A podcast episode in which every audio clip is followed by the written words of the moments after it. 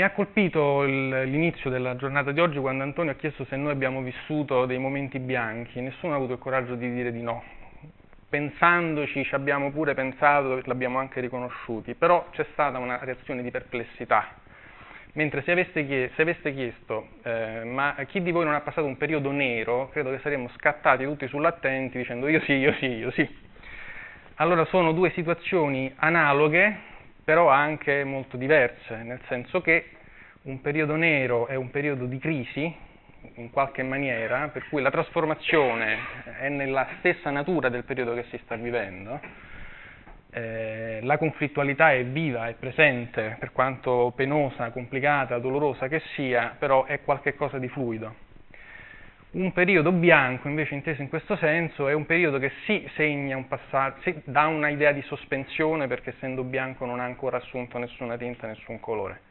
Però è anche un periodo di grande indeterminatezza, ehm, di grande tensione, ma una tensione molto meno avvertibile rispetto al periodo nero in cui la crisi si percepisce carnalmente perché uno ci soffre. Un periodo che vogliamo definire bianco può essere una situazione nuova anche di grande indefinitezza di cui noi avvertiamo una tensione ma non riusciamo nemmeno a decodificare quale tensione sia e quindi in che direzione muoverci. Eh, questo credo che abbia a che fare con la differenza tra un periodo di crisi, che è una crisi specifica, la, il crollo di un sistema nell'attesa che si costituisca o si strutturi un, un sistema diverso, migliore, rivoluzionato, evoluto, trasformato, quello che sia, e invece il problema in sé della totipotenza, che è un altro degli argomenti che è entrato oggi. Perché appunto entrambi i periodi di sospensione, però mentre dalla crisi possiamo immaginare che una qualche uscita poi alla fine la si possa anche trovare, se non altro in linea teorica, la totipotenza paralizza, perché eh, è uno stato che possiamo abbandonare soltanto se questa totipotenza poi si esprime in una qualche forma precisa che richiede l'abbandono di quella condizione previa di totipotenza.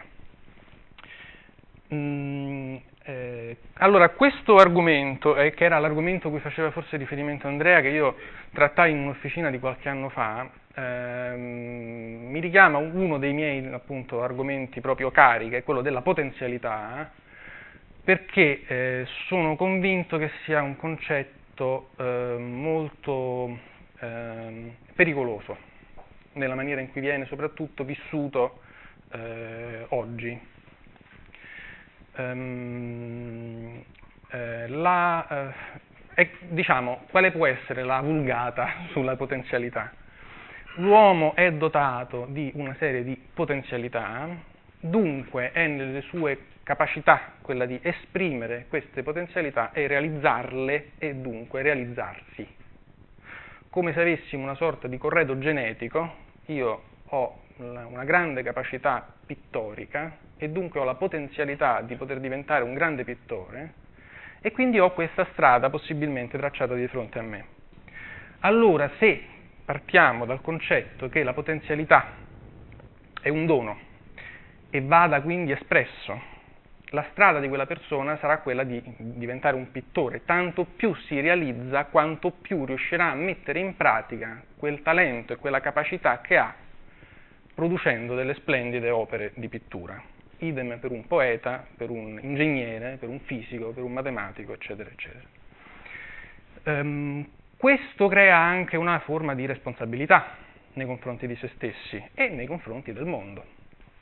Ho parlato di talento, non c'entra niente, un, dire, è, un, è, un, gioco di parole, però eh, la parabola dei talenti del Vangelo a questo punto è, è, è calzante, perché eh, è una parabola che quando io ero ragazzino mi faceva arrabbiare moltissimo, proprio non mi andava giù, non la sopportavo, non riuscivo a capire come mai ci fosse quella parabola nel Vangelo, nel senso che secondo me eh, il, il servo che aveva nascosto il talento e che quindi aveva pensato a difendere la proprietà del padrone senza rischiarla, senza investirla, era quello che aveva fatto la scelta più rispettosa della proprietà del padrone che gli era stata affidata. E quindi non capivo come mai venissero premiati degli altri che sì, avevano ottenuto un buon successo, però fondamentalmente avevano anche corso dei rischi, potevano anche perdere tutto. Allora, questa è una lettura di questa parabola. Eh, un'altra lettura di questa parabola è che eh, tutti quanti, se abbiamo eh, tre talenti, dobbiamo produrne sei in base a quei tre che abbiamo. E in questi termini, però, in questa luce, secondo me anche questa è una lettura rischiosa perché si presta ad alcuni fraintendimenti. Perché se, per esempio, abbiamo un grande talento per la pittura, eh, dobbiamo diventare pittori, in un certo senso. Cioè, traccia anche delle linee che sembrano essere precostituite sembrano far parte sempre di quel nostro corredo genetico e il nostro dovere è quello di esprimere questo corredo genetico nel modo in cui eh, ci si manifesta all'inizio, in qualche maniera. Eh, allora ci sono alcuni problemi in, questa, in, questo atteggiamento, per esempio il fatto che eh, tra quando noi scopriamo di avere il talento della pittura e quando diventiamo dei grandissimi pittori passa del tempo. Se questo tempo è soltanto un tempo intermedio che serve per giungere al risultato che sarà il nostro compimento, è un tempo che è, è un frattempo, è un tempo che viene trascorso soltanto perché è funzionale al raggiungimento di quell'obiettivo. È come chi si va a fare una passeggiata in montagna e pensa esclusivamente nel momento in cui parte al fatto che deve raggiungere la vetta. E questo significa che non si fa una passeggiata, fa una scalata in cui cerca di fare prima possibile e se arriva alla vetta ha avuto successo e ha ottenuto il suo obiettivo, se non ci arriva ha fallito.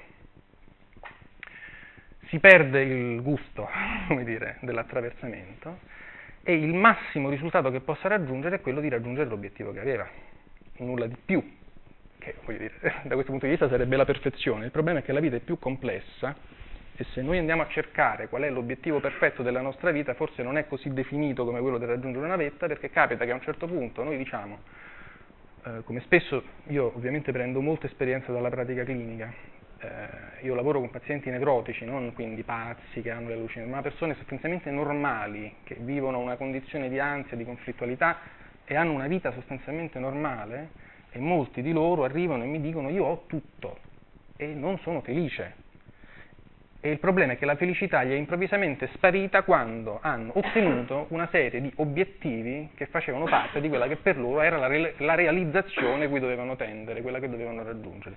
Ma come? Mi sono sposato, ho avuto un figlio, ho una famiglia felice, eh, mio marito ha un buono stipendio, posso fare quello che mi pare, in questo momento mi accorgo che sono depressa. Allora questo è il rischio, cioè mettere... Eh, il, ehm, considerare il rapporto tra la potenzialità e l'espressione di questa potenzialità in questi termini. Ho una potenzialità x, la devo esprimere e siccome siamo tutti molto perfezionisti, la devo esprimere in maniera perfetta e compiuta. Tutto quello che c'è in mezzo è una perdita di tempo. Um,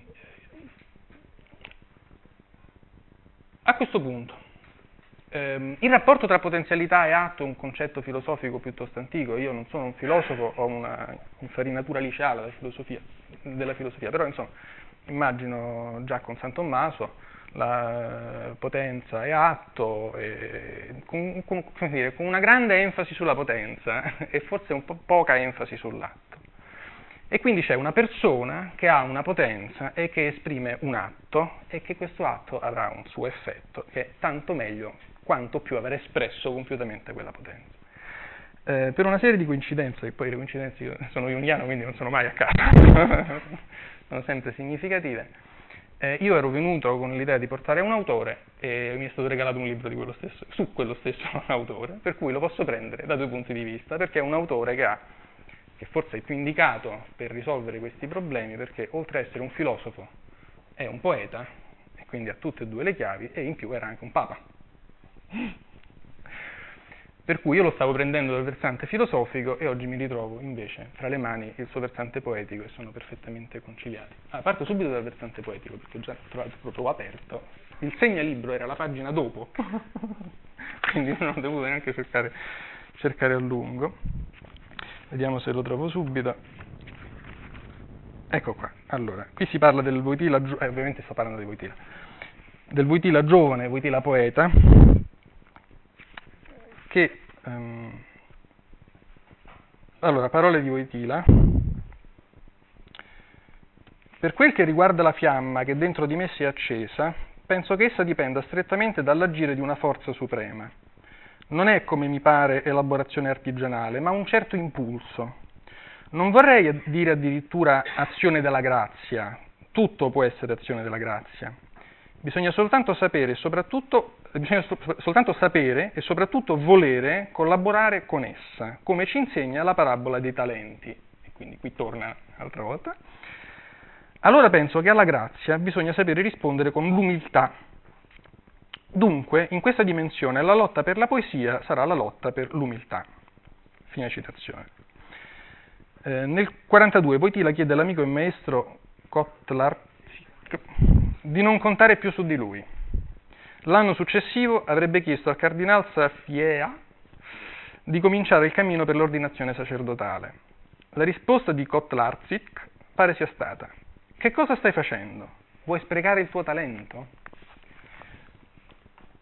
Eh, eh, allora, già il panorama si complica, soprattutto sappiamo come è finita la storia.